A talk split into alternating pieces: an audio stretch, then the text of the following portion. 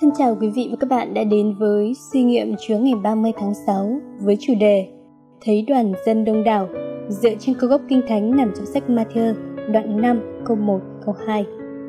Khi thấy những đoàn dân đông, Chúa Giêsu đi lên núi. Sau khi Ngài ngồi xuống, các môn đồ Ngài đến gần, Ngài cất tiếng dạy rằng Chúa Giêsu Christ nhìn con người khác xa với cách chúng ta nhìn. Xuyên suốt các sách phúc âm, chúng ta thấy một khuôn mẫu trong đường lối Chúa Giêsu dạy dỗ các môn đồ Ngài.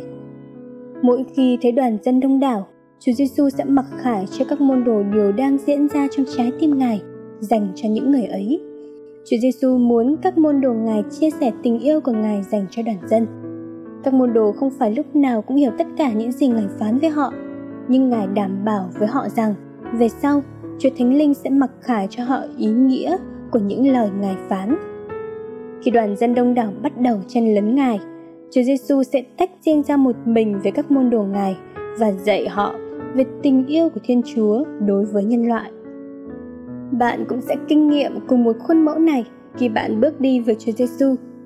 Khi Chúa đặt bạn ở giữa đám đông, bạn có thể cảm nhận cho Thánh Linh ấn chính trong lòng bạn về tấm lòng và tâm trí của Thiên Chúa đối với những người đó. Có lẽ Chúa sẽ dẫn bạn vào một nơi đơn độc.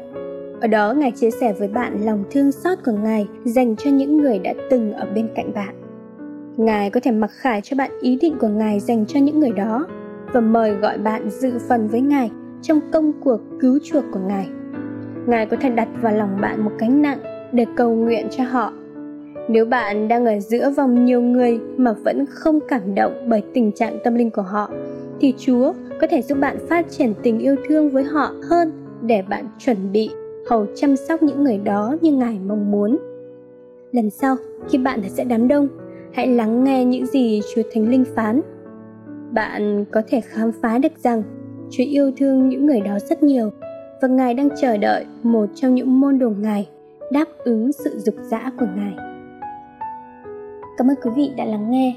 Bài suy nghiệm được trích trong kinh nghiệm Chúa từng ngày Experiencing God Day by Day của một sư Henry và Richard Blackaby.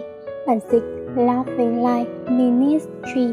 Xin chào và hẹn gặp lại vào ngày mai.